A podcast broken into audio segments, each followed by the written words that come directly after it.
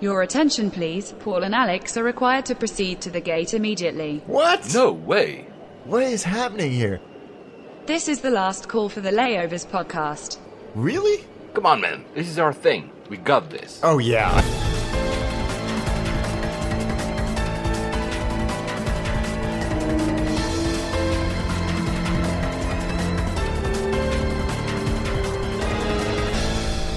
And we made it. Of course, geeks. What's the airport? Lisbon. Gimpo, right? Flight 87 to Gimpo. Oh, yeah. I, so I love that city. it's one of those few cities where I, I can't wait to get back there. I can't wait. I just something has drawn me back, so I need to find an excuse in 2019 to get back to Seoul. Actually, the, the reason we're doing it is uh, twofold. One is because I'm finally going to talk about that big flight I've done that includes landing in Seoul, not at Gimpo. And that comes to the second reason, which is it's almost to the day 10 years ago I set foot for the first time in Seoul, and my first experience ever in an airport there was not in Incheon, but was Gimpo, which is the other airport. So I found it was uh, not a bad idea to talk about it today. Yes, we know, guys, we talked about Lisbon and Karachi and Hamburg and other airports. They're all coming. Yes. if we have more than almost 20 airports that I've marked down that we should cover, that we mentioned that we will be covering.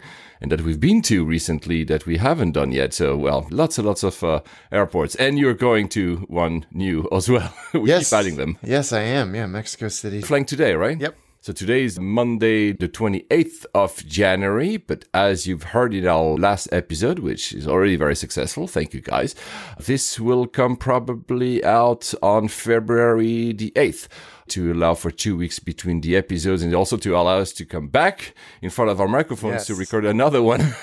Where will you be on February 8th? Will you be back in London by then? Uh, probably. yeah, I, I think I will be. Yeah. Yeah, I'll be transferring from Sunnyvale to San Francisco, which is a huge haul, right? Yeah. That oh, day. miles.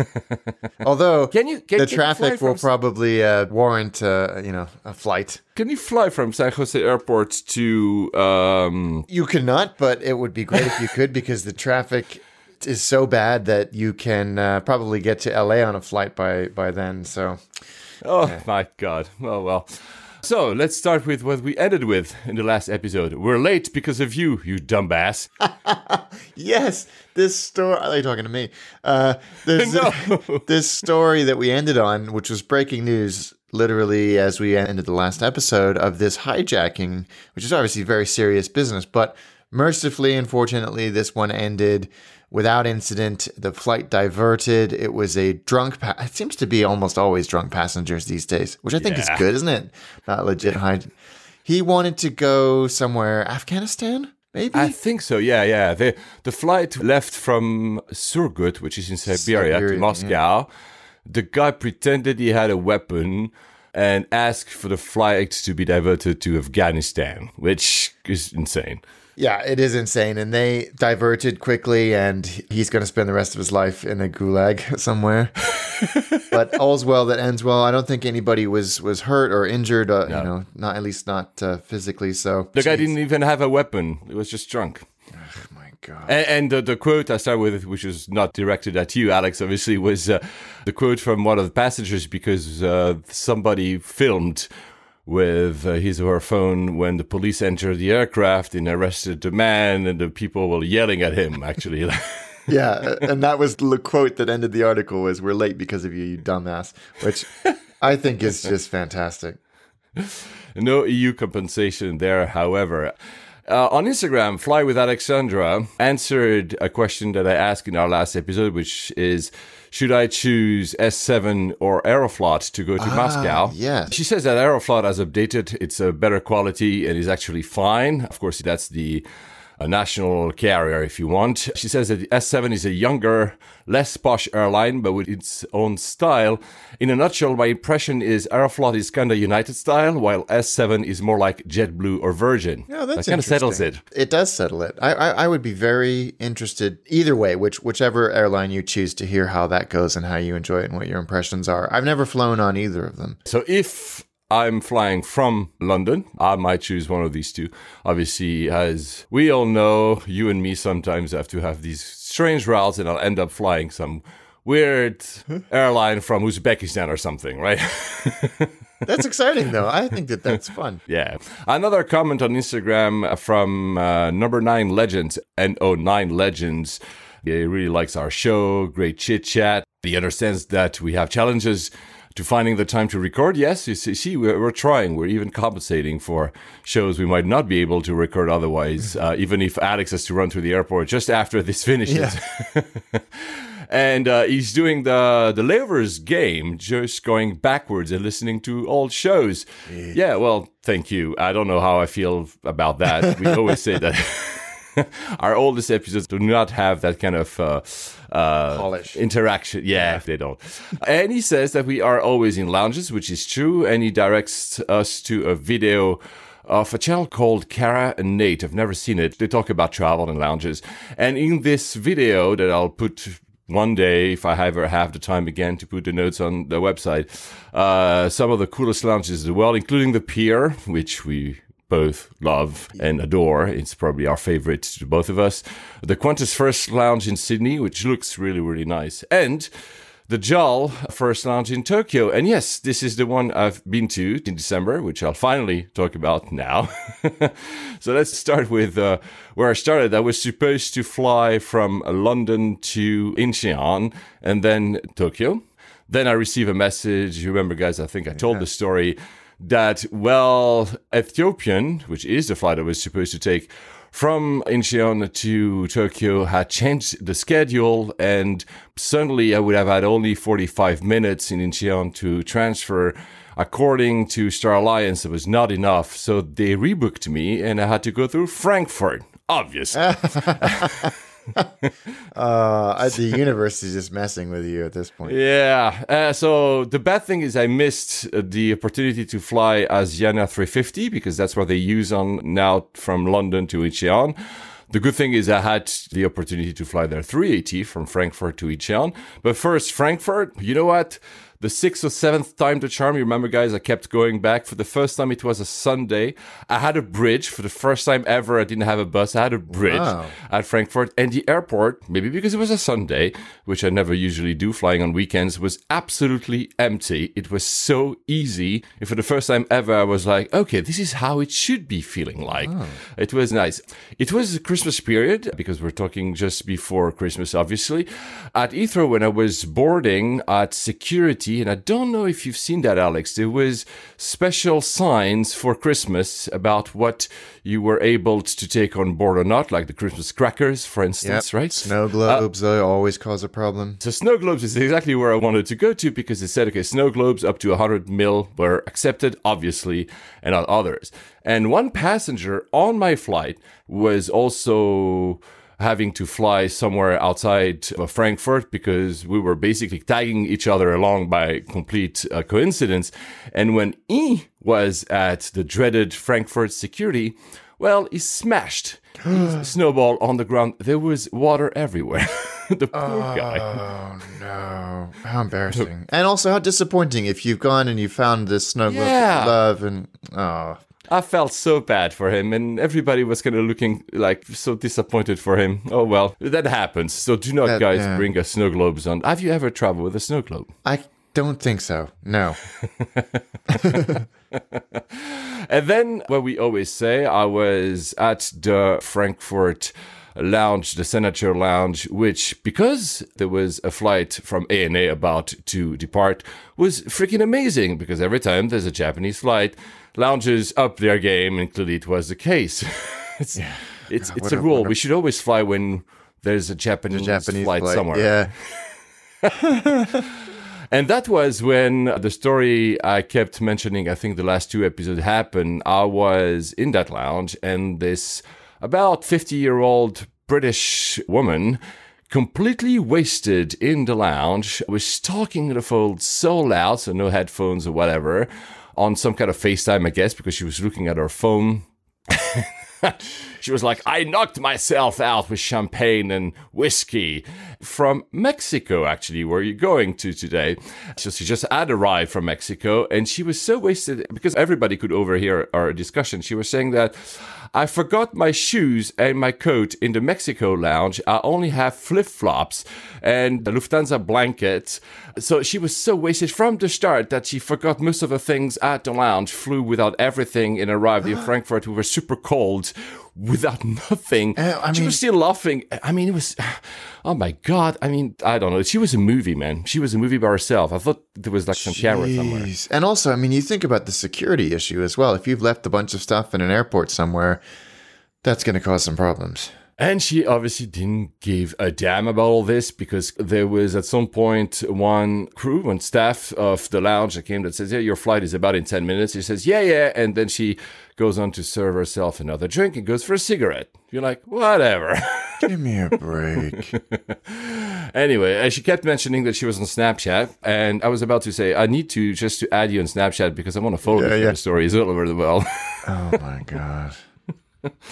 Wow. Oh, well, oh well. Uh, what I didn't know, and I should have, Frankfurt is building a, a third terminal. I learned that when Oh, I I was didn't there know that yeah, yeah, that will expand the capacity of the airport by 15 to 25 million people. So that you know, wow, and they will be part of Schengen, part non-Schengen. That will open in 2023, but they are opening a first bit a bit earlier, 20, I think 2021, which will be for low cost. So there will be a new airport and a new passenger mover. There's already one, but it's not going to be an extension of that. There's going to be a second one. So might be more tunnels you have to run through. Eh, no. Anyway, to the Asiana 380. I had flown Asiana 380, but in first class from Incheon to New York. That was what, two years ago now.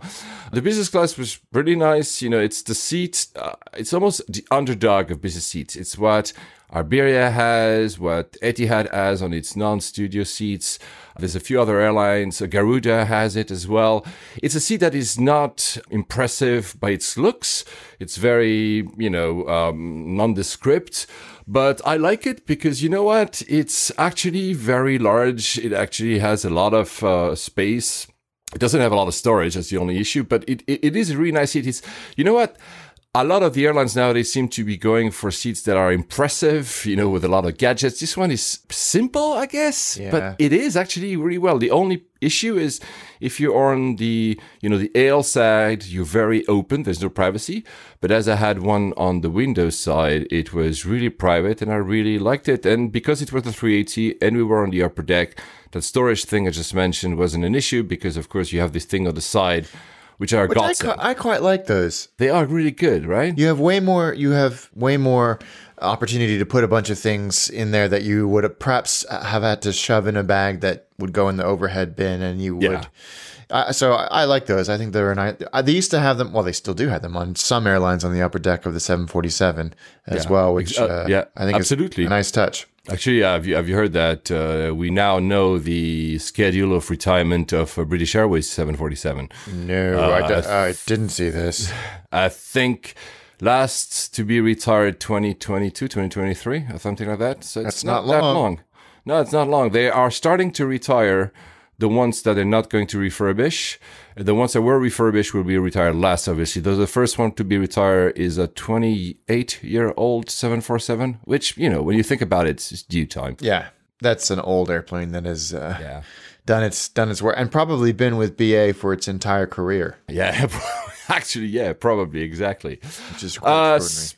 so go back to Asiana. Have you ever flown Asiana yourself? No, I, I haven't. So Asiana, you know, it's uh, I really like them. You know, it's it's Asian companies, so of course, usually, you know, the, the quality of service is very high, and it was. The quality of the food is very high, and it was. Everything is very high, but there's something a bit regimented in their tone of voice. I mean, it seems that they're very process based, as in, look. You, Alex, are seated on your seat. The service is about to start, but you're not aware of that. You go to the bathroom when you come back and if your seat has already been passed by let's say you're sitting on row three and they're row four you come back, you sit, they will not come back to you on row three. They will go up the end of the business class cabin and then only come back to you. It seems that they have a very process based way of Yeah. doing things. And that repeats itself on everything.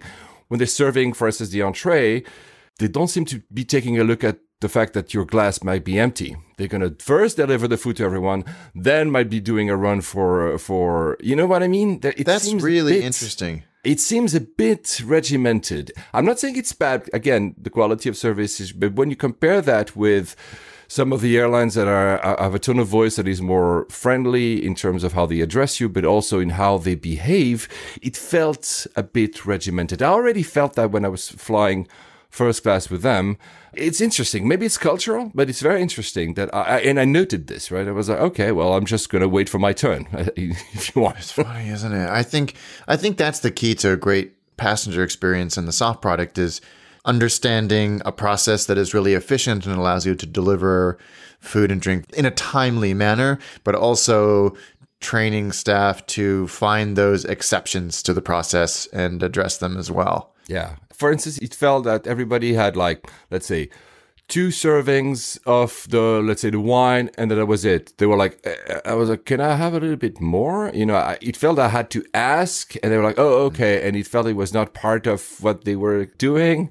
I mean, I don't know. It's not that, I, you know, I never get wasted in flights. I'm not going to take for my sixth glass or something, but it felt a bit like, like that. They also came, and I know that's a pet peeve of yours. They also came to pick up the the menus after dinner, like uh, just they wanted to to have them all, which you know I get, and at the same time you're like, when you pay that amount of money, can you just not leave us the menu? I, yeah, I, I understand that it's environmentally friendly and cost Yeah. conscious. Yeah. So, uh, but it is disappointing because I do like them. I mean, I don't collect a bunch of stuff, but I do like to keep the menus from, especially if it's on an unusual airline or an unusual route. I like to keep them, and they probably cost ten cents to manufacture. And I'm not, I'm not chucking them. I'm keeping them. So uh, that is a bit frustrating. Everything else, yeah. keep. You know. Yeah. For the rest, I mean, the IFE is is okay. I'm saying okay, not great because it lacks a bit of content. I really hate these airlines. You know, they have like TV shows. They have only one episode per TV show. Like, why? Oh, I know. I mean, do not read that, guys, into disappointment. I'm just saying it felt sometimes that they were not going the extra mile in the experience overall. But again, I had a fantastic flight. It was really nice. I slept super well. You know, I actually, when I woke up, there was a note, some kind of post it on my screen because I had missed breakfast and they were asking if I, I should just press the button if I wanted to be served an express breakfast. So there's little things nice. like that that work. No, it works. You know, I, I, again, do not see it as negative. The amenity limited, but you know, you have socks and a great eye mask actually, which I appreciate. And what is notable is that their pillow and duvet uh, is because they have both is is really nice. So no, it's it's it's a it's a nice airline. I would fly them again, especially because I'm on Star Alliance. Then I arrived at Incheon and I had to do transfer security and something that already had happened at Heathrow, but I wasn't sure that it was the case. Now, by then I was. Frankie, whom you met when you came to Japan with me the first time in 2016, had offered me a year ago a t-shirt of uh, Star Wars with Darth Vader on it. And I had that, you know, because I liked it. And actually, that T-shirt would trigger security every single time I passed by. What? I had nothing on. Yeah. I was like, is that because it's Darth Vader? That's weird. It, it would ring every time. It was really funny. So actually, that T-shirt, and I told Frankie, he laughed. Had I don't know what it is that he had inside, but it clearly had to trigger the thing because you know you see sometimes when you go to these newer machines when you put your hands up, they have a screen which tells them where they should look for potential stuff. Yeah. And clearly, the potential stuff was on my chest where Darth Vader was. It's so weird. I wonder if it's like the material that the design is printed on with or something. yeah, I don't know. But anyway, I'll, I know that I'm not going to wear that t shirt again at airports. I mean, okay, it was fun. I mean, it's not a big deal. It's just that it was notable. Wow. The lounge at, at Incheon from Asiana is very nice. It, it, has this quirk. They have these um, beer mugs. They're made out of plastic, which I'm not a huge fan of, but it's fine. And there's a hole in the bottom. oh, like they do in the, U.S. sports stadiums, and, and a few here too. Here, I never seen that in the yeah, UK, Wembley and uh, the new Tottenham Stadium has them. Yep. From oh wow! But these ones are still plastic, but they actually look like a proper mug. Oh, you know, cool. The handle and everything, and you just you know you push them down on the machine, and the beer comes up. It's pretty interesting. It's supposed uh, to reduce the or produce a better head. Oh. Oh wow! I didn't know that. Yep. Well, those Japanese machines are not bad either. You know, the ones that are swivel. Yes, they, those are so cool. and when I was, uh, I think I mentioned him in the last episode, Charlie Gibson, uh, 1976 on Instagram. When I was sitting in the lounge, he had sent me a message on Instagram and sent me, "Hey, all during your flight on Asiana, you were tagged." by a 747 next to each other for the whole duration from uh, oh, I see. Um, Frankfurt. And that 747 was sitting in front of me in the lounge. It was like, hey, Charlie, this is just That's so coincidence. Funny. It's just right there. Anyway, thank you, Charlie, for always doing this kind of stuff for me. Zane Zanengi, who actually gave us a nice review in the last episode, uh, says about that Asiana Lounge that it's not bad at all, nothing remarkable, but just quiet and efficient. And sometimes that's all you're looking for. And I think he's right. It's exactly that. It was a nice lounge to to stay in. I had to stay for five hours. So I was kind of happy to have one. Yeah, yeah. absolutely. yeah. And then, and then, and then, and then Ethiopian. So first of all, it's really cool to have these fifth freedom routes that give you Ethiopian from Incheon to Narita when you think about that. yeah, I love those little routes that pop up from time to time. Ever flown them? Nope. So first of all, they do a service probably from Addis to Incheon, and then the you know they have the ability to onboard extra passengers to continue. The cabin was not full, which was great. It was in business class. It was, you know, it was almost empty. So it was fantastic. I'll come to that in a minute. But you know what? It's one of these experiences within 30 seconds of entering the aircraft, I fell in love with the airline. Really? Like, I don't know what it was. You know, there's a lot of things when you describe them factually, that don't make it an airline up to the big airlines we always talk about. But there's something in the atmosphere, in the tone of voice that makes it absolutely fantastic. The smiles, man, the smiles. I felt welcome in an aircraft as I had never felt welcome in probably, wow. you know, 10 years or something. Is there like one experience that you remember has been felt so welcome when you enter an airline recently? I don't think so. Um, not for a long time. I'll tell you what, maybe when I flew first in Cathay, but this is easy for them because it's such a small, small, such a small cabin, and it's just it's built into who they are. But no, I, I can't can't think of one. Yeah, because here again, you know, the seat. So it's a Dreamliner. The seat is two two two. Is one of these seats that some Chinese airlines still have. Probably Air France and KLM used to have. KLM maybe still has it on some aircrafts. So it's nothing special. You know, mm-hmm. you're in business class, you have a person next to you. In that case, I had no one because, again, the cabin was not full. The decor is, you know, pretty white. So there's, I mean, in terms of what you see, there's nothing that you're like, oh, wow, look at this so different. You know, when you enter like a, a Dreamliner for Qatar, the color, yeah. everything is, feels like there's nothing like that. But the crew makes everything. They were so smiling, welcoming, laughing with me. It's, it's as, as if I was talking to friends. I mean, it's pretty epic. I mean, it's really, really, really epic. It's so engaging. And I was like, okay, wow, I'm completely, completely in love with wow. that. The, the safety video, for instance, is super fun. The safety video, you, you can feel that, you know, they, of course, they probably don't have as much means as an Emirates and etc. So it's a video that you and me could have filmed ourselves. It's handheld camera and when, for instance, they talk about the oxygen mask, you see a little girl putting the oxygen mask on her bunny. Uh, or when they're talking about where are the emergency exits, you see, let's say you, you take a pair of binoculars looking in the aircraft for the emergency exits. Or when they talk about the vests and how you're supposed to have the vest, they basically it's filmed. All the people in the, the, the video are clearly crew from the airline. Somebody has a vest and jumps in a swimming pool, literally. but you know what? It's a lot works. of character. exactly. It works. I loved it. And it kept me actually engaged for the whole thing, actually. It was really, really, really, really nice. The food, man. The food was absolutely I super. was going to ask you about that because I'm really interested to know if it's what is it? Is it is it sort of Ethiopian food or was it more Asian because of the route that you were you were going? So they had first Ethiopian wine, which of course, when I saw that on the menu, was like, of course I'm going to try that. Wow. And it oh. was really, really good. I was like, okay, now I know, and now I need to try that again, actually. Wow. it was very surprising. And yes, the food had like Ethiopian flavors. Yes. What I really, again, compare that to what I just said about Asiana. And I'm not here again to diss Asiana, but I said, you know, it was very regimented and process based. You receive your tray and everything is massive on it. They're like, mm. they give you like ketchup that feels like you could have it for three weeks. They give you mayo, they give you Tabasco, they give you everything, all the all the flavoring, you know, all the little spices and stuff on the side, but not you know the tiny.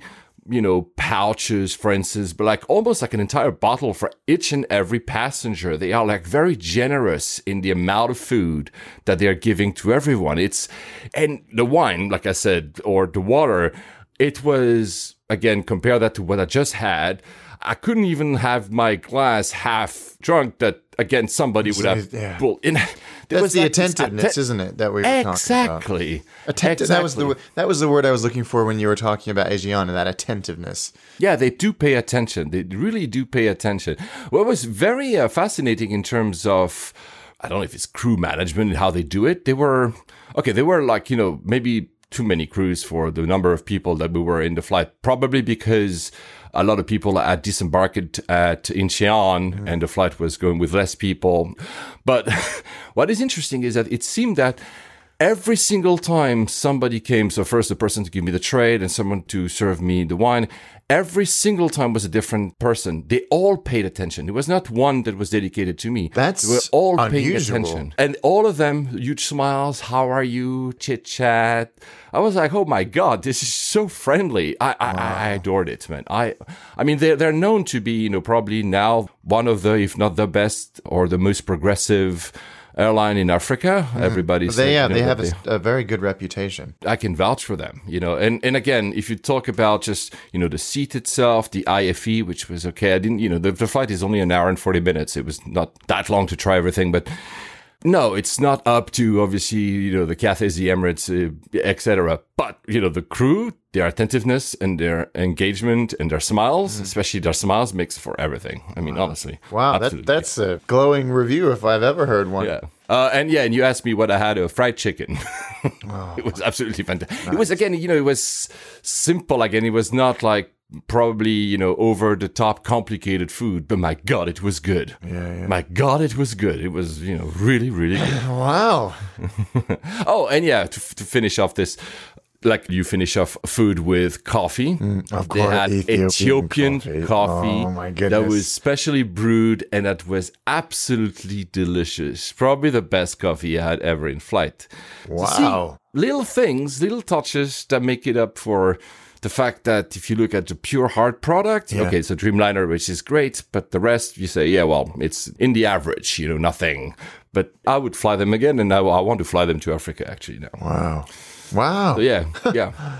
Guys, if you ever flown Ethiopian, tell us maybe am I over the moon too much about them? Uh, probably, maybe I don't know. But oh yeah, there was even you know that there was clearly a pilot that was because probably you know they have to do like load balancings of the crews and the pilots. It was a pilot that was in the business class. They are sitting. He came to talk to me, and he was still in his pilot attire. So probably he was the one who flew the aircraft to Incheon, and then he was like off duty. It was such cool. The guy probably was younger than me. It was so cool to talk to him. The love he had for the airline, for his own company was, it was amazing. I, I mean, I don't know, man. It was fantastic, It's refreshing. uh, this is yeah. It's it's kind of a fairy tale, really, isn't it? Ethiopian Airlines, because you and I are old enough to remember the hardship that that country went through, in especially Oh, yeah. in the eighties. And now, you know, it's a it's a sta- reasonably stable democracy. It's a thriving country in Africa, as you say. It's one of the uh, you know a massive success story in Africa. The airline is outstanding.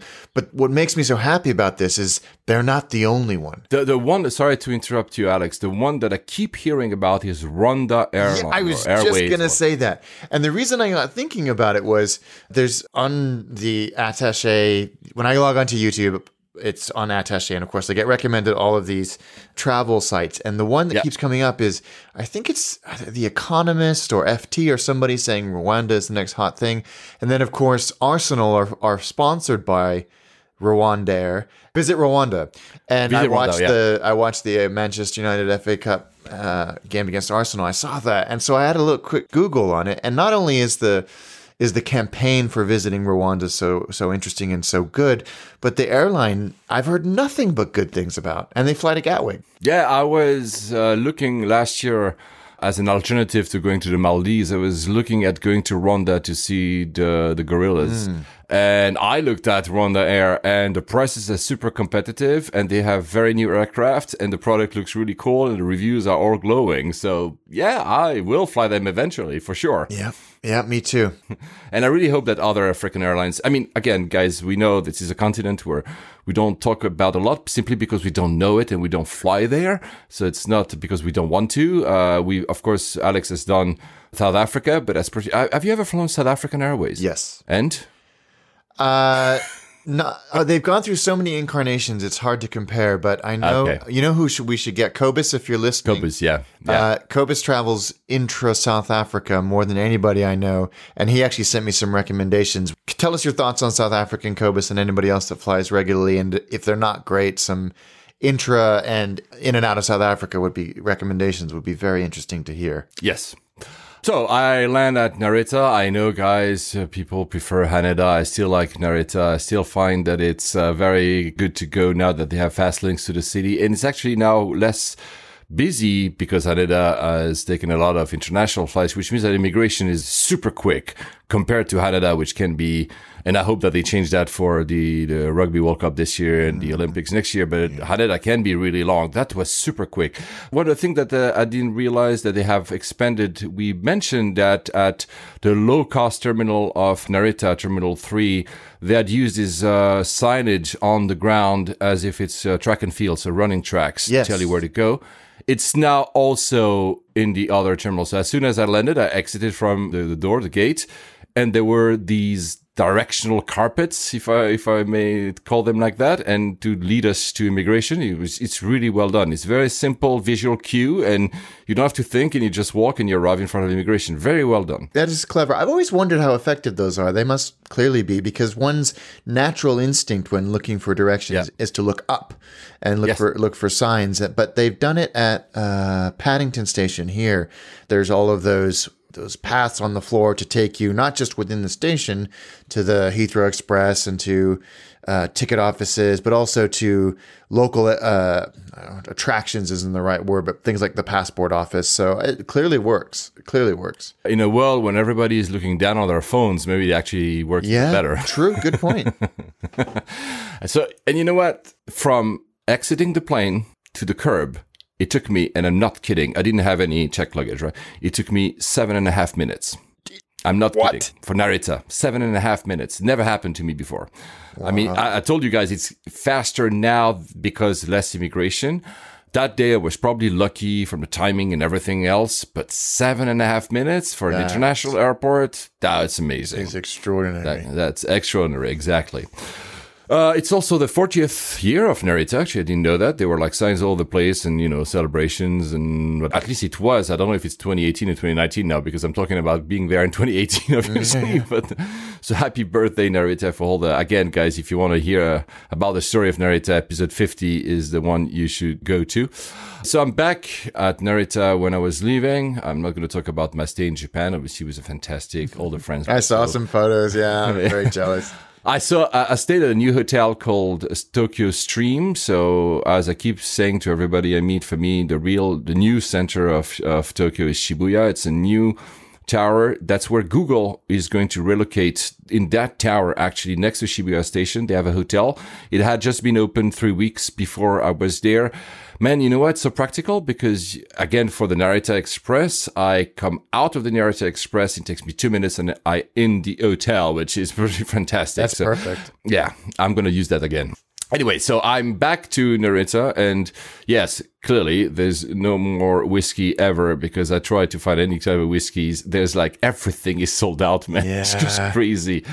There was one bottle, it was $7,000. What? I don't remember. I have the picture on my phone. I forgot to look it up for this show, but it was, that was it.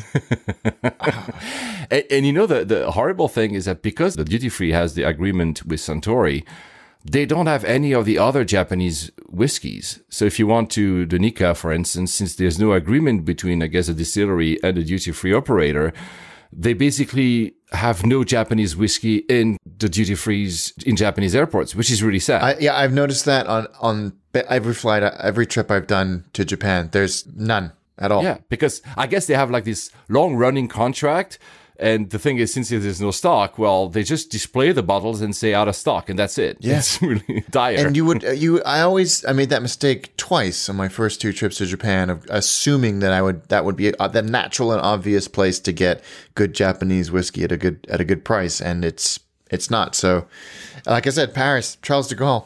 That's the place to do it. One redeeming quality for Charles de Yeah, Gaulle. exactly. I might be there actually tomorrow, man. Uh, it's I haven't bought my ticket, but I might have to do a last minute trip to Paris. And uh, right now, the, the flights are less expensive than the Eurostar, so I might we'll see. We'll talk about that in the next episode. But I guess the next episode will be a lot about Mexico, uh, obviously.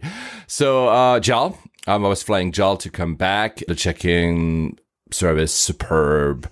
I've never flown JAL from Haneda, so I cannot compare but everything was great. The one thing that I really loved is we talked about it every time we talk about Haneda, these weird rules to access fast track, which airline you fly in, which card you have, which class of service you have, and it's they refuse you half of the time, even though you were supposed to be able to go there. No such thing at Narita. Haneda drives me crazy for that because every time I feel like surely I'm allowed to go in this time.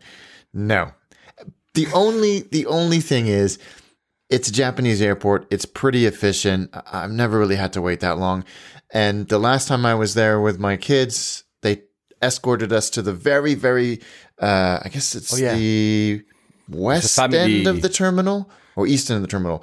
And yeah, of course. There there was the family queue and they carried out that's just Japan. It's Asia. especially in Japan, going to a normal lane is never an issue. I was just saying that I, I saw it and I said, oh, let me try. And there was no sign, whatever. It was easy. The person was talking in English. I mean, it was really. So there, you, was, there, oh, there wow. weren't these. I want, okay, so what is it about Haneda that is, you know, re- requires this, you know, if then statement, you know? I mean, probably now there's way more people flying from Haneda, including a lot of people that are, have like some type of card or whatever. It creates a lot of uncertainty, and they wanted to. I don't. I, to to be honest, I don't know. Maybe it's going to get better because it's just that the rules don't seem to always make sense. At least I give that to Narita. It it was just easy in, and again, I would have gone to the normal lane. It's also very efficient. It was just like let's see if it works. Let's see if I can go. And as soon as I pass, of course, there's immigration, and just in front of immigration, once you've passed it, there's the Sakura Lounge, the first class lounge of uh, Japan Airlines. And wow, it's really, really nice. Uh, it's not the pier, but it's really, really nice. It's not that big. The one thing that stands out, because I saw it as soon as I entered in, there's a shoe shining service. Hmm. But when I say shoe shining service, you know, you do not sit on a chair and somebody shines your shoe. It's actually you go to a counter, a desk, you give your leather shoes, they give you slippers, and then they call you when it's done. And they have all these old fashioned wooden equipment, you know, like you would see in the movies when they actually take and in, in the open, so you can see them, you know, working on the shoes, and they take lots of care. Well, I mean, I, you know, I had boots on me, and I was like, should I try? No, but it was fantastic. Honestly, that's a, that's a very nice touch. I I, don't know if it's like actually useful, but I love it. Yeah, yeah. And I said the lounge is not that big, so at some point there was a PA announcement uh, that said that the lounge was getting busy, that there's a second lounge on one of the satellites. And since my gate would have been there, I said, you know what? Let's see to just to check the other lounge. And that other Sakura lounge also has a first and a non-first class um, uh, section. Actually, there's two floors there. It's better for one thing. It has all the views on the difference, doesn't it? airfield. Yeah, because that first one I just mentioned has some views but limited views. Hmm. The only downside to that second one is that the food is more restricted. It's more to have probably uh, just some snacks and then leave. There's no like a full restaurant service, whereas in the first one there's actually a full restaurant service. So there you go. If you ever have the choice, guys, views or food. Wow, that's a tough one. Yeah.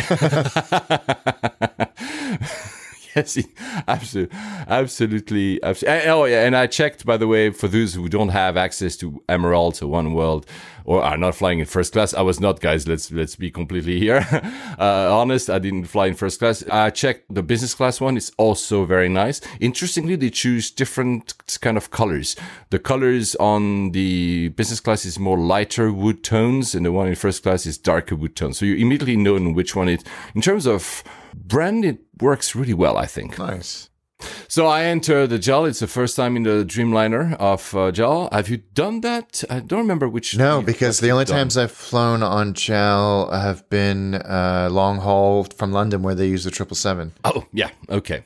So I was flying to Helsinki, which is why I had the Dreamliner. I was in uh, business class. There's no, of course, since I mentioned first class again, I was not, guys, but there's no first class in these in these in these aircraft, which is why probably also the 777 because it has first class from London. You probably have to first Flagship class. route, yeah. Um, they have these seats uh, that are, I think they are called the Apex seats.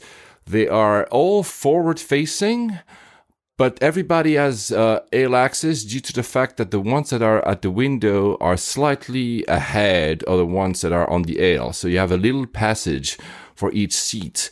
Uh, yeah, I think a few airlines has it. I know that Ben Schlappig of One Mile at a Time says that's his favorite business class seats. Uh, Korean Air also has them. Interestingly, actually, Korean Air has them both in business and in first class, which when you think of it, interesting, yeah.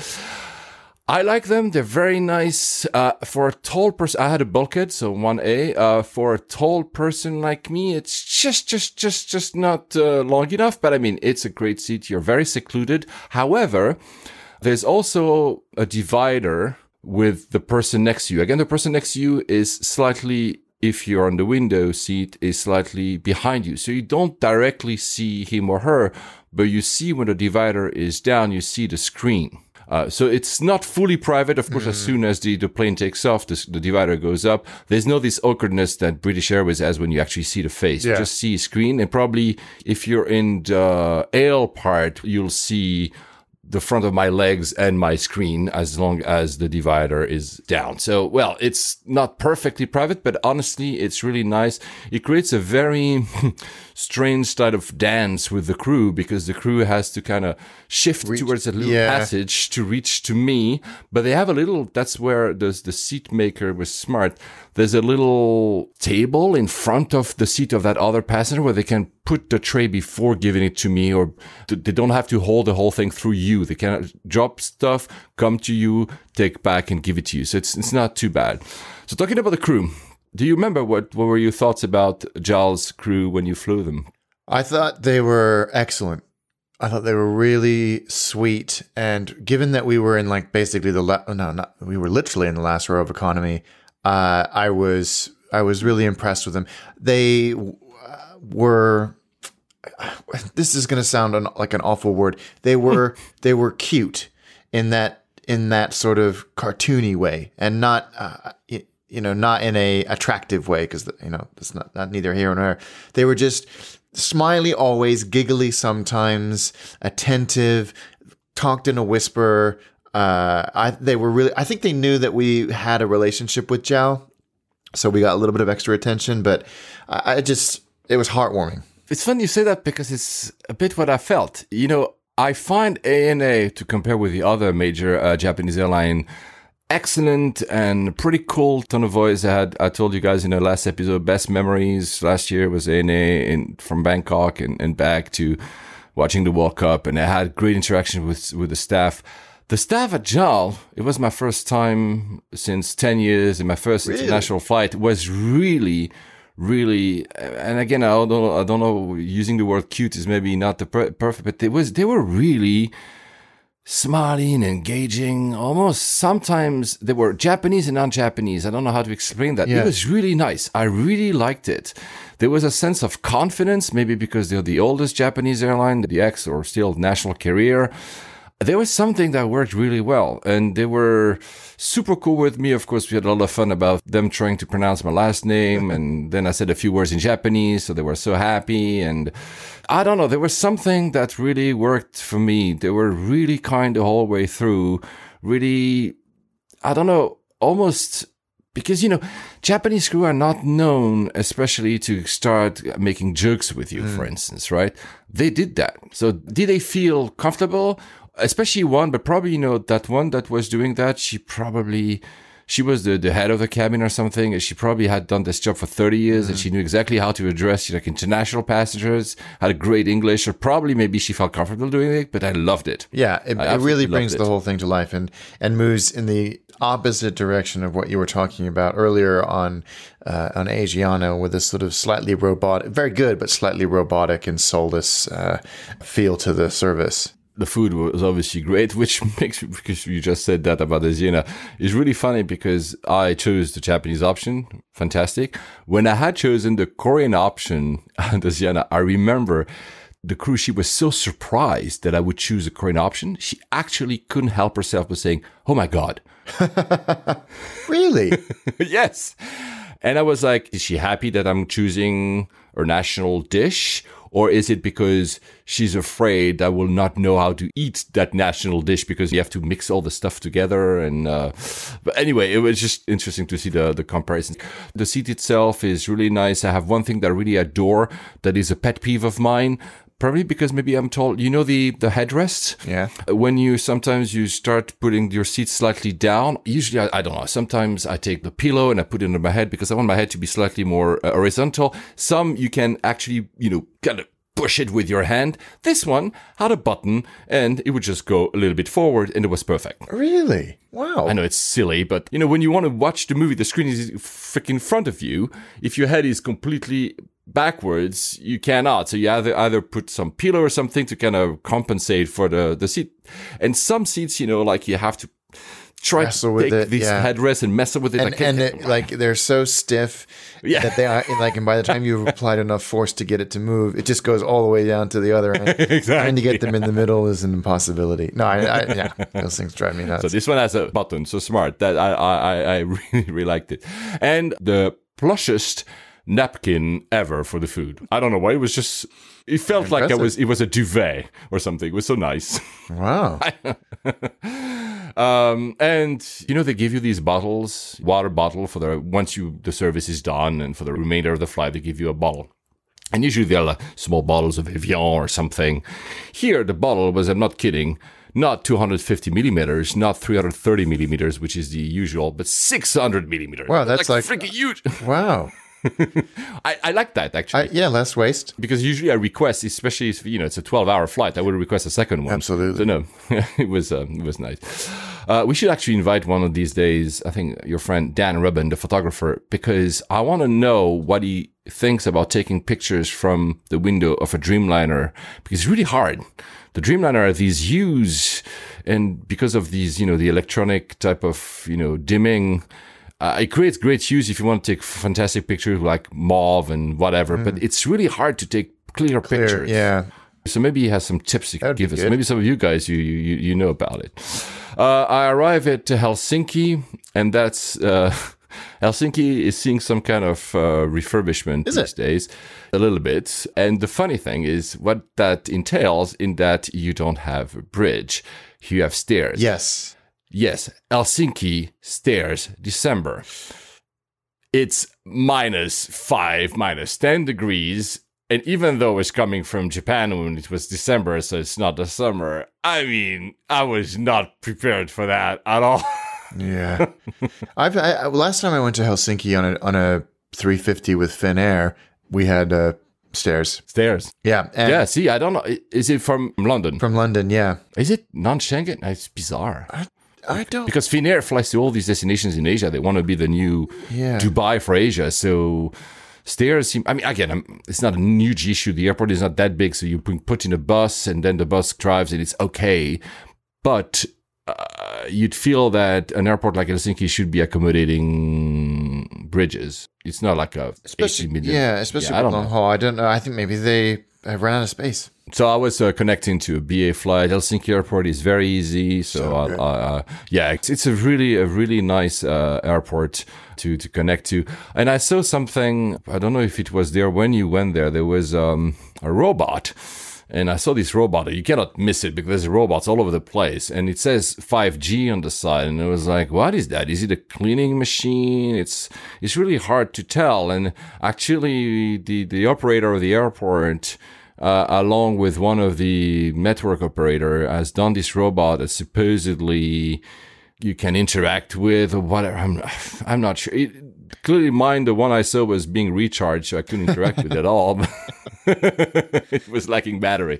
But I, I'm never sure of these things are they actually useful. Would you actually talk to a robot in an airport? No, I've seen them in Japan in places like uh, um, Dotonbori and Osaka, and they feel like just a gimmick.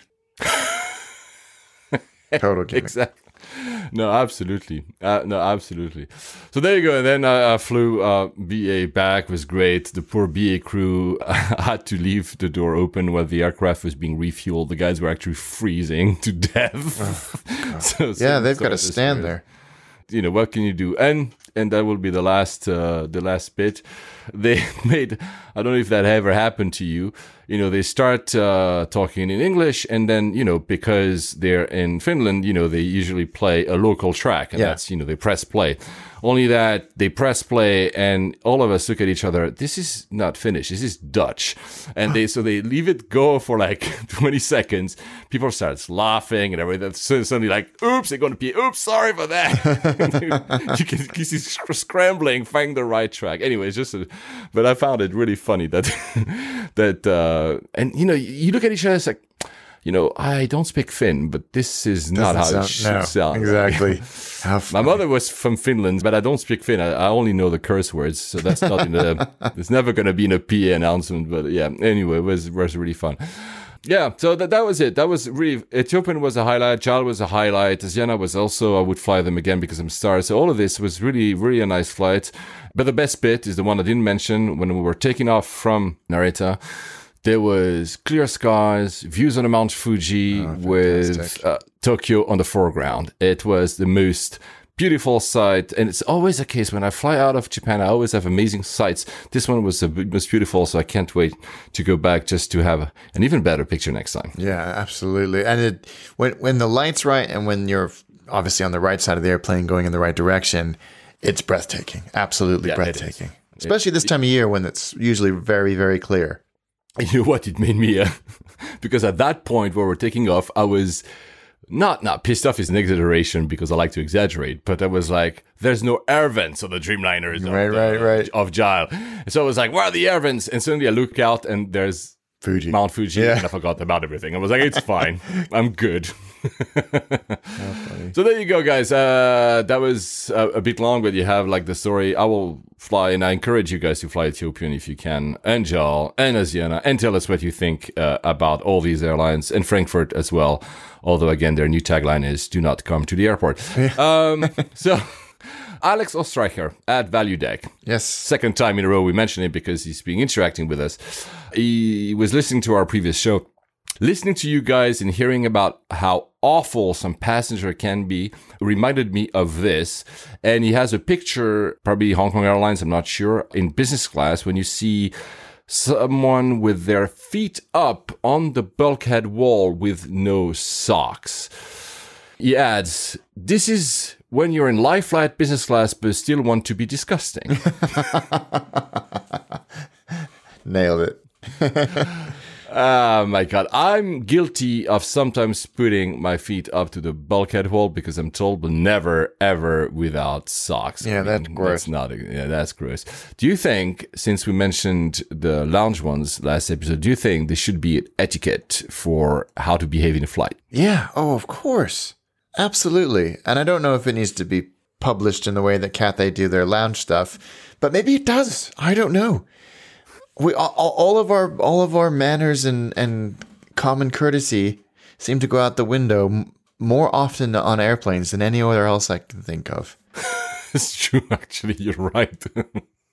not not uh, not us. No, We're pretty no, well no, behaved. I think reasonably. I think yeah, reasonably. If you ever see us misbehaving in a flight, just call us out. um, things were were in Asia and talking about Asian airlines. China Eastern and Malaysian Airlines are segmenting even further the seats. We've had premium economy. They're introducing something called premium business. What does that even mean? I don't know what they offer more, but it's first class minus, I guess. I don't know. But don't you think that it's the future in a way that we're seeing that more and more segmentation? You will say uh, Alex wants to have premium economy without food because he doesn't care, and this other guy will want business class without food, but this other guy wants. I can't imagine that class. that's worth I don't know. I don't know. I don't of the airlines. I mean, I would I would much rather have a comfortable seat than uh well, would I? I don't know. No, I, I think I hope not. I guess is is probably my initial reaction. It just seems too much of a pain in the butt. I don't have the full extent of whether it's a different seat or whether it's a different service within the same hard product. I don't know. And then I think that that's even sillier if it is. At least you can agree that premium economy seemed to be quite popular, though. Yeah. Yeah. And I think premium, like my strategy, if I ever want to get upgraded, is premium economy because they're usually very small cabins, which I've always wondered why eh, they always seem sold out to the point where I'm very often upgraded. It just seems like, and I'm also surprised that airlines don't, more airlines don't have them, have a premium economy cabin. There was an article, I think, a month or two ago that says 2019 will be the year of premium economy, as in a lot of airlines that don't have it will start installing it. We know that Emirates, Emirates is looking into been, it. yeah, I've been talking about it for a couple of years now. It's good news and bad news. Good news because I like premium economy. Bad news because if you're in economy and get upgraded, you're not getting upgraded in business class. You get upgraded only in premium economy. True. True. But I mean, I don't want to say bad news. I say the luck that you're being upgraded of courtesy upgrades is rarer and rarer. But at least you would have had gotten that golden ticket to go like exactly. from really meh experience to like, oh wow, here I'm a I'm a king in front of the aircraft.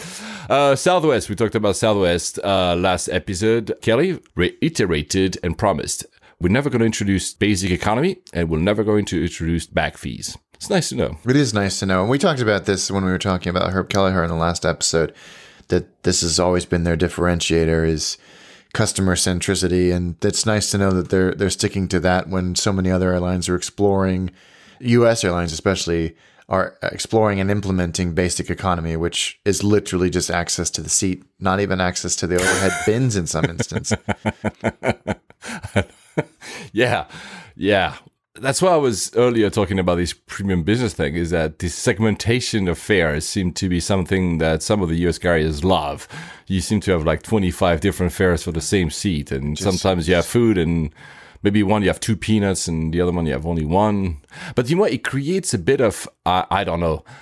Isn't that more difficult on the crew inside the aircraft because they have to differentiate between people that seemingly are in the same cabin? And also, if you exactly, and that that's kind of to the point that, that I was trying to make earlier. And also, you have instances where there you're going to have two people sitting next to each other. One gets a lovely meal, and the other doesn't. And perhaps you know we're not all fair and revenue management experts. So that person go, well, why why do they get food and I don't? yeah, it was the case actually on uh, when I flew Cebgo, that airline boutique airline that I flew, the ATR that I flew from in the Philippines. I had got it. Uh, to be honest, I didn't even realize it when I bought it. It was months ago. I bought a, a fare that included uh, a sandwich, right? So I was giving that sandwich, but the person next to me, seated like in the same row, whatever, because there's no such thing as business class or whatever. The person next to me didn't get a sandwich, but I had started opening his tray table expecting a sandwich. And the crew had to explain to him that no, no, no, your fare doesn't include, you need to pay one. Eurowings was the same story when I was flying Eurowings to Berlin. On one of the ways, because I wanted to see how it worked, I had added the 20 euros or whatever that is to actually get that the food included. And same thing, the person next to me didn't have it, and they had to explain to her, I think she was a she, why I would get some food and not her. I, it feels yeah. like one of those things that's just an unnecessary inconvenience for the crew to have to deal with. From food to alcohol, since we were talking about this drunken uh, Brit in the lounge earlier, another drunken, but sadly this was a pilot, uh, a JAL pilot actually, and I flew JAL, but uh, from Heathrow to Tokyo, entered the aircraft and was uh, challenged by the crew, went to the lavatories to put some mouthwash to kind of hide the fact that he was completely plastered. He was 10 times, 10 times over the limit. That's unbelievable, isn't it? Uh, yeah. And uh, he was sentenced to 10 months in prison. I think here in the UK, actually. Yeah. And Uh, obviously yeah. he'll lose his license and that's his career done. it was a big um, upheaval in Japan because the, I think even the parliament uh, asked uh, Japan Airlines to, to get uh, a grip on this. And uh, I think there was 19 cases since August 2017 where Japan Airlines pilots had failed the company's alcohol tests, which is, I mean, it's it's 19 times too many. Yeah. absolutely. But but I mean, thank God, you know, again, people are, you know, the crew and other people did, did actually, you know, uh, challenge the guy, but 10 times. And that was 10 times the morning of the flight, which meant the, the night before. I don't Yeah. want to see. He, probably there was some Suntory whiskey at uh, Heathrow that he found. Yeah, he yeah. Like uh, overstocking them. And also, I mean, not to paint with broad strokes here, but you know, there have been incidents incidents in the past where junior quote unquote members of the crew felt unable to question the leadership of the captain or decisions of the captain. And that's not just Japan; that's some other Southeast Asian or, or North Asian countries as well. So it's it's encouraging that that the crew felt able to intervene in in the what is a very dangerous situation. Yeah, because there were instances in the past. I'm not talking about alcohol, but there was before the introduction of crew management courses and trainings, where in some cultures you didn't dare challenging a superior. In the case here, the captain or the pilot, and that led to I think Korean Air had like a many incidents, Yeah. accidents, um, And to that, yeah. If you're a passenger and you're too drunk and you're causing disruption, we've talked about this ad nauseum with Alex. Uh, should the airlines have blacklists, etc., cetera, et cetera? Well, WestJet has decided to sue one of the passengers that did that. It was quite recent. I think it was from uh, Calgary to London. There was one passenger that went completely insane, batshit, because he was completely wasted.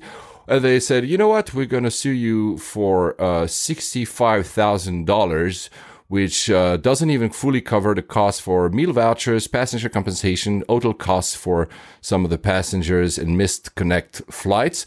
WestJet says that they don't have the full picture. They think the overall cost is two hundred thousand. Imagine one guy, two hundred thousand dollars, but they're going to sue him for sixty-five thousand dollars. What do you think about that? I think it's a even if it's a symbolic gesture, it's a very strong signal as well that Yeah. this won't be tolerated, and, nor should it be. Wh- wh- Where it ends up, I don't know, but it doesn't really matter. I, I don't think because it's more about the we're taking this seriously, and you cannot be absolved of responsibility for I agree. poor decision making. So I think kudos to them. Yeah, I agree.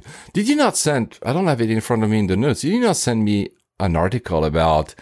We don't realize how much alcohol we drink when we're flying. Yes, uh, it wasn't even an article. It was a thread on Flyer Talk in the BA one about what people's drinking strategies were or habits, and I, I couldn't get over the. I thought I was bad for having a couple of glasses of. I mean, I've com- I've stopped drinking, but the uh, couple of glasses of champagne and maybe a glass of wine with dinner on the plane.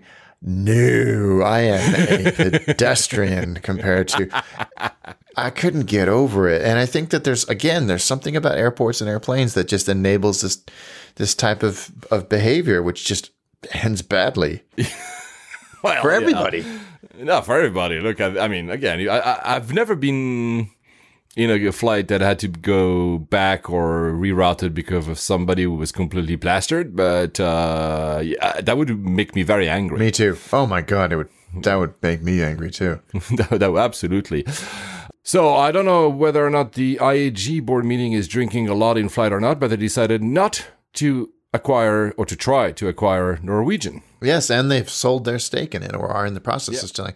But they did always say from the get go that if they couldn't acquire it fully, then they would. Sold whether I think they have had almost five percent. Yeah. Yeah, yeah. Which is very interesting. I, I don't know if that's because they have, I think they've tried like six times now to buy it and they've been rebuffed. Whether this is them going, okay, well, let's move on, or if they have now seen something that, that, that makes them think that Norwegian is not going to be around for much longer, at least in its current incarnation. I, I don't know. I'm glad. I think it, they are a, a worthy and necessary competitor for BA on a lot of their routes, especially to New York. So we'll see. uh, the stock of Norwegian tanked uh, after this news, obviously, but it already, like you hinted at, already uh, some difficulties. For instance, they already had scrapped uh, lounge access for premium economy passengers at Norwegian, so they are they're probably not in the best situation. No, I they seem to be not on thin ice, but I think that they're they're trying to figure out how they can keep this thing afloat. They're pulling in a bunch of uh, of their routes. They're closing crew bases in five or six European cities to try and I think uh, well just cut costs. So I, I mean, I want them to su- succeed. I want them to do well. in the same breath and talking about thin ice though i don't remember there's such thing as thin ice in iceland but wow air is even in a worse situation they they had expended a lot of cities everywhere whatever and basically now they're backtracking to a very tiny small airline because they will only have i think no more than four cities in the US, and that's about it. And they are also on the verge of disappearing.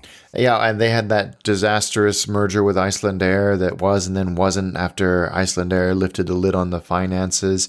I think they will not last through 2019. That's possible.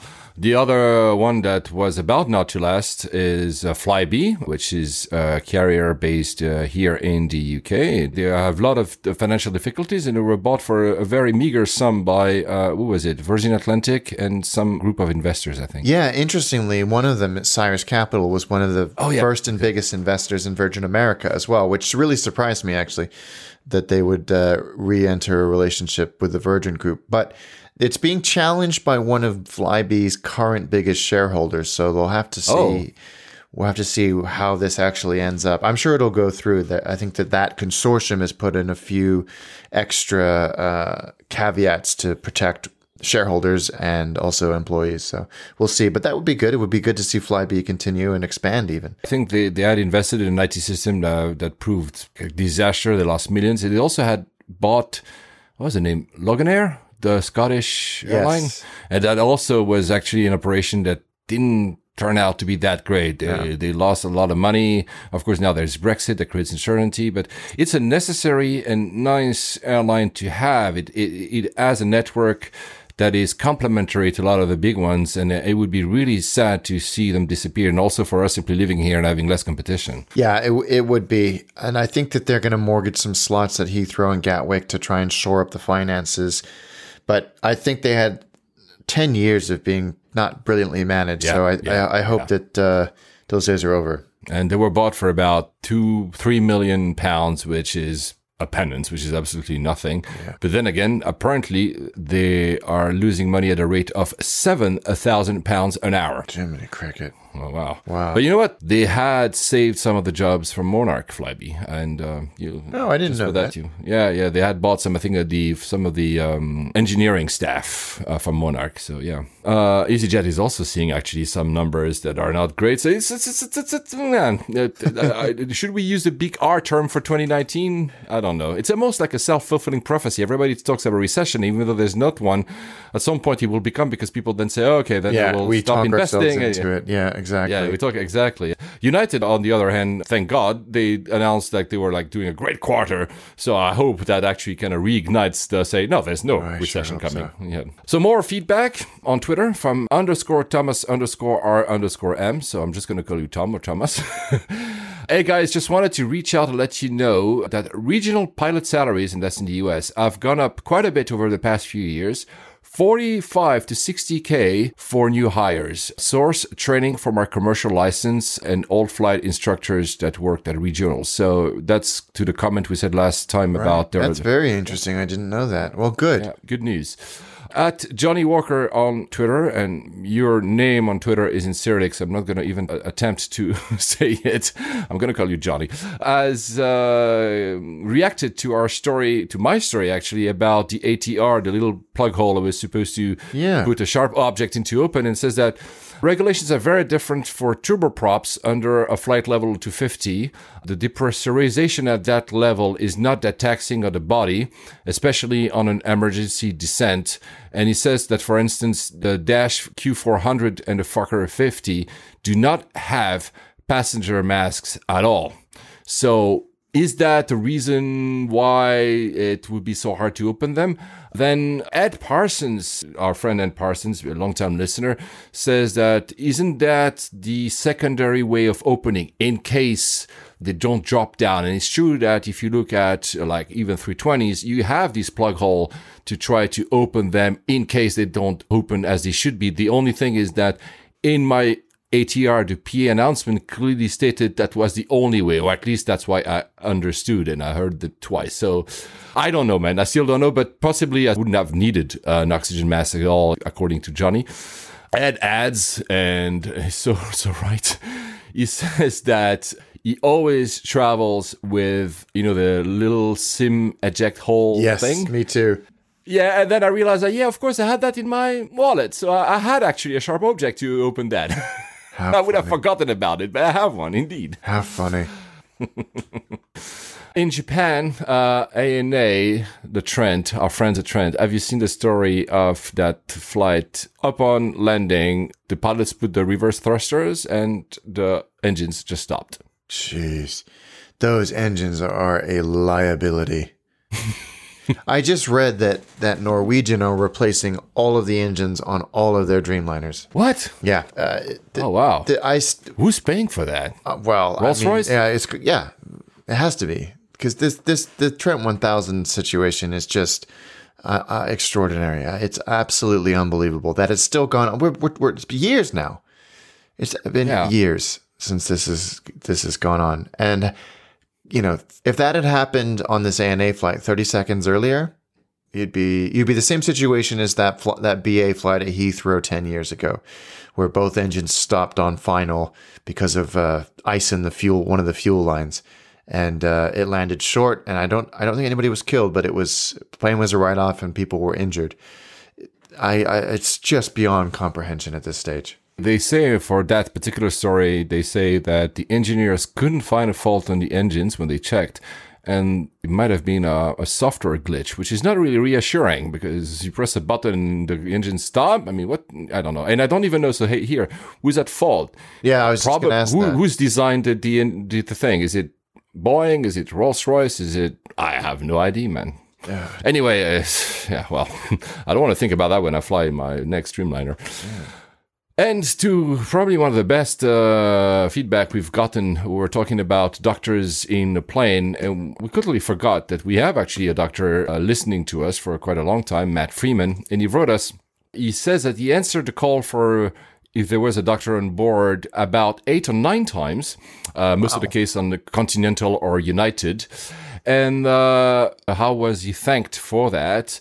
They have always sent a thoughtful and personalized letter with some miles. I think it was perhaps 20,000 miles, not inconsequential, but not a free first class trip around the world. And I've been given a few bottles of wine by the crew as well. Wow. So there you have it. That's very interesting. he mentions he mentions the story of uh, there was a cardiologist who had sent a bill to American Airlines for assisting an ill passenger, and he had I have words I could use to describe this cardiologist, but such language is inappropriate for a podcast. Jeez. Yeah, I agree. oh my god, unbelievable.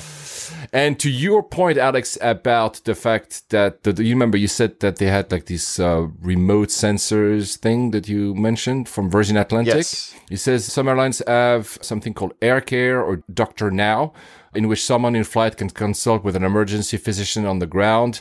He's never had to to to use them, and he uh, he had some details. He says that usually The episodes that he had to deal with were always about the same. A passenger loses consciousness while exiting the washroom, but he also had one passenger with a stroke, another one with atrial fibrillation. Oh, wow, and and at least two with panic attacks. Yeah, of course. Yeah, and and he also treated once a flight attendant who got hit by a heavy cart during turbulence. Wow. like, wow. That's- well, Matt, yeah. thank you so much. That's so mm-hmm. fascinating. Thank you for taking the time to get in touch. The toughest part of it all is the spectacle. One wants to be quiet, dignified, and private, but it's a plane.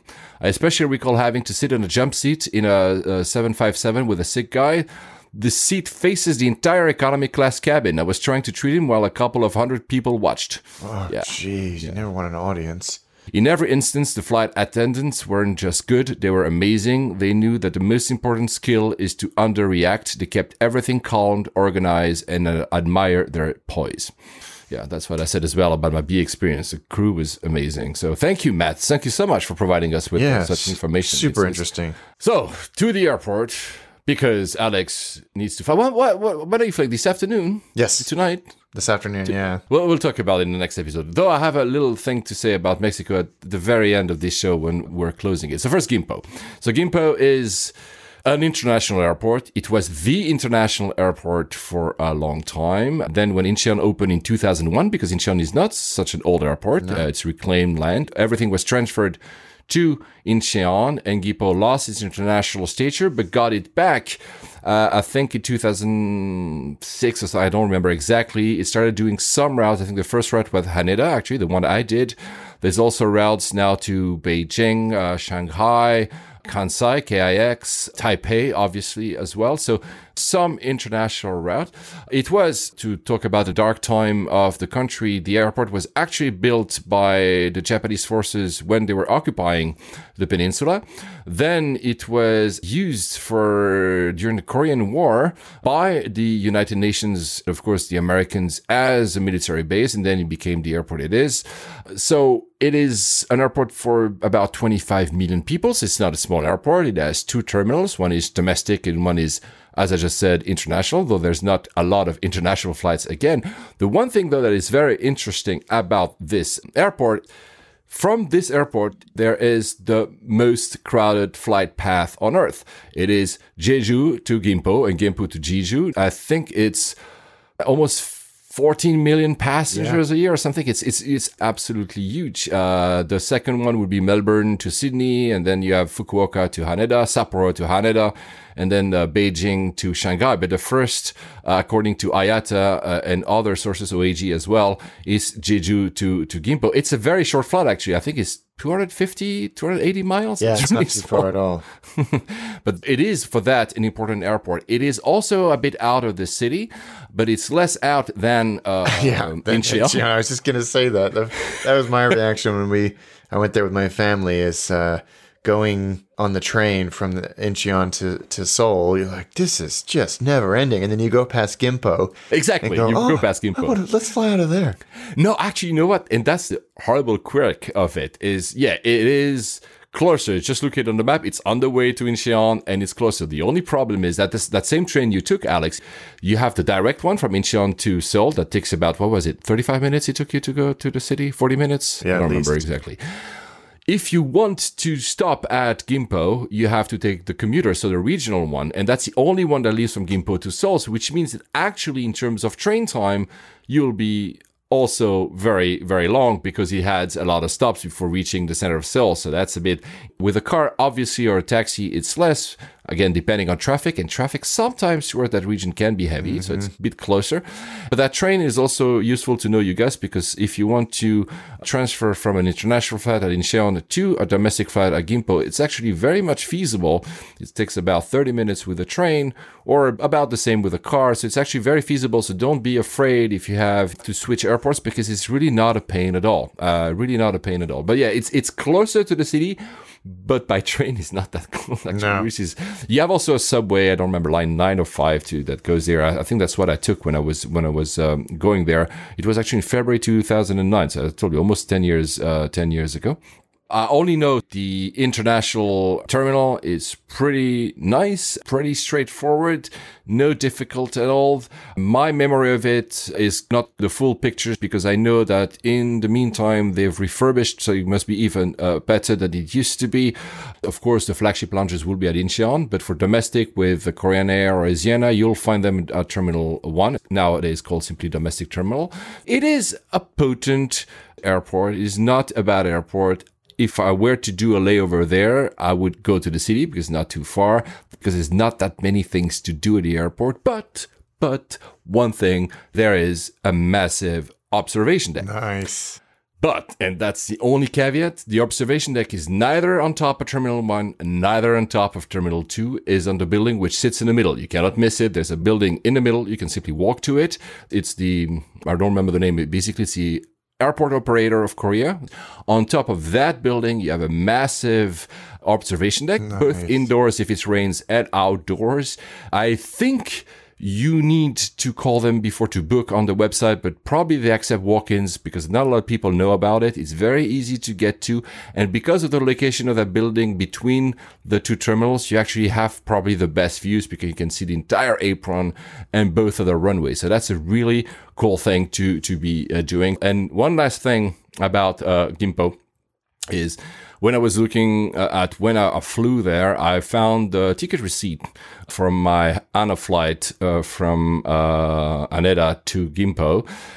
And I had paid for a return flight back 10 years ago, $600. And I was oh. like, Exactly. And now there's a lot of low cost. And I'm like, thank God the low cost exists because it was really, it, uh, guys, we're talking economy. I was 28G or something because I still have the boarding pass. And we're not talking about something extremely plush very happy that a lot of uh, low cost nowadays exists because yeah. that's expensive, man. Yeah. I didn't realize that I paid that much. Wow. So you're going to Mexico. So let's finish with that. The ad of Aeromexico. Oh my goodness, this was so good. Just basically trolling, trolling Americans and who have a built-in disdain and prejudice towards Mexico by getting them to take a DNA test and whatever percentage of their DNA heritage was Mexican was the discount that they would get on the flights to Mexico on Aeromexico. and it was so clever. It was so clever, especially in the current American political climate. I, I loved it. I thought it was uh, very clever. Would you consider going to Mexico? No way! You're 22% Mexican. That's BS.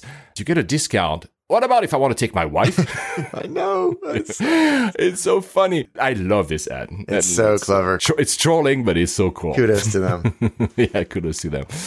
So you're flying uh, Aeromexico. I hope it's going to be what you expect it to be. So what do you expect it to be? I don't. I have absolutely no idea. I know that they uh, it's Dreamliners. They have a fairly large fleet of Dreamliners. The only place I ever see them is in Shanghai because they have a Shanghai Tijuana route. Tijuana? Wow. Yeah, I, do, I don't know either. I, I, it's always made me giggle, but it, it exists. um, and I I have it's a seven eight seven eight. I'm in an economy. It's a long flight. Obviously, it's twelve hours. We get in at four a.m. Go straight into to filming. So I don't know. I will report back because I have absolutely no expectations. You were telling me that the, the, the, the price you're asking for upgrade is outrageous. Yeah, they have they use this Plusgrade system, which a lot uh, of yeah, airlines yeah. use for you to bid on an upgrade. And I've never actually, have I ever? I don't think I ever have it. Not with any success, anyway. But the minimum price that one can bid for an upgrade was a thousand pounds each way. My God, that's a lot of money, man. It's a lot of money, and you know, I don't know how if the product is that good. So of course I've said no. I am going to try my luck at the airport and see if there's any opportunities there. But uh, they don't have a premium economy though. They do not, right? No. Okay. At least you have a. Were you able to snag a good seat? I don't know. I think. What so. do you mean? I, I, I, don't know if it's going to be good. It doesn't look like there's oh. anybody sitting in between us. It looks like when I last checked on ExpertFlyer, the flight looked pretty empty.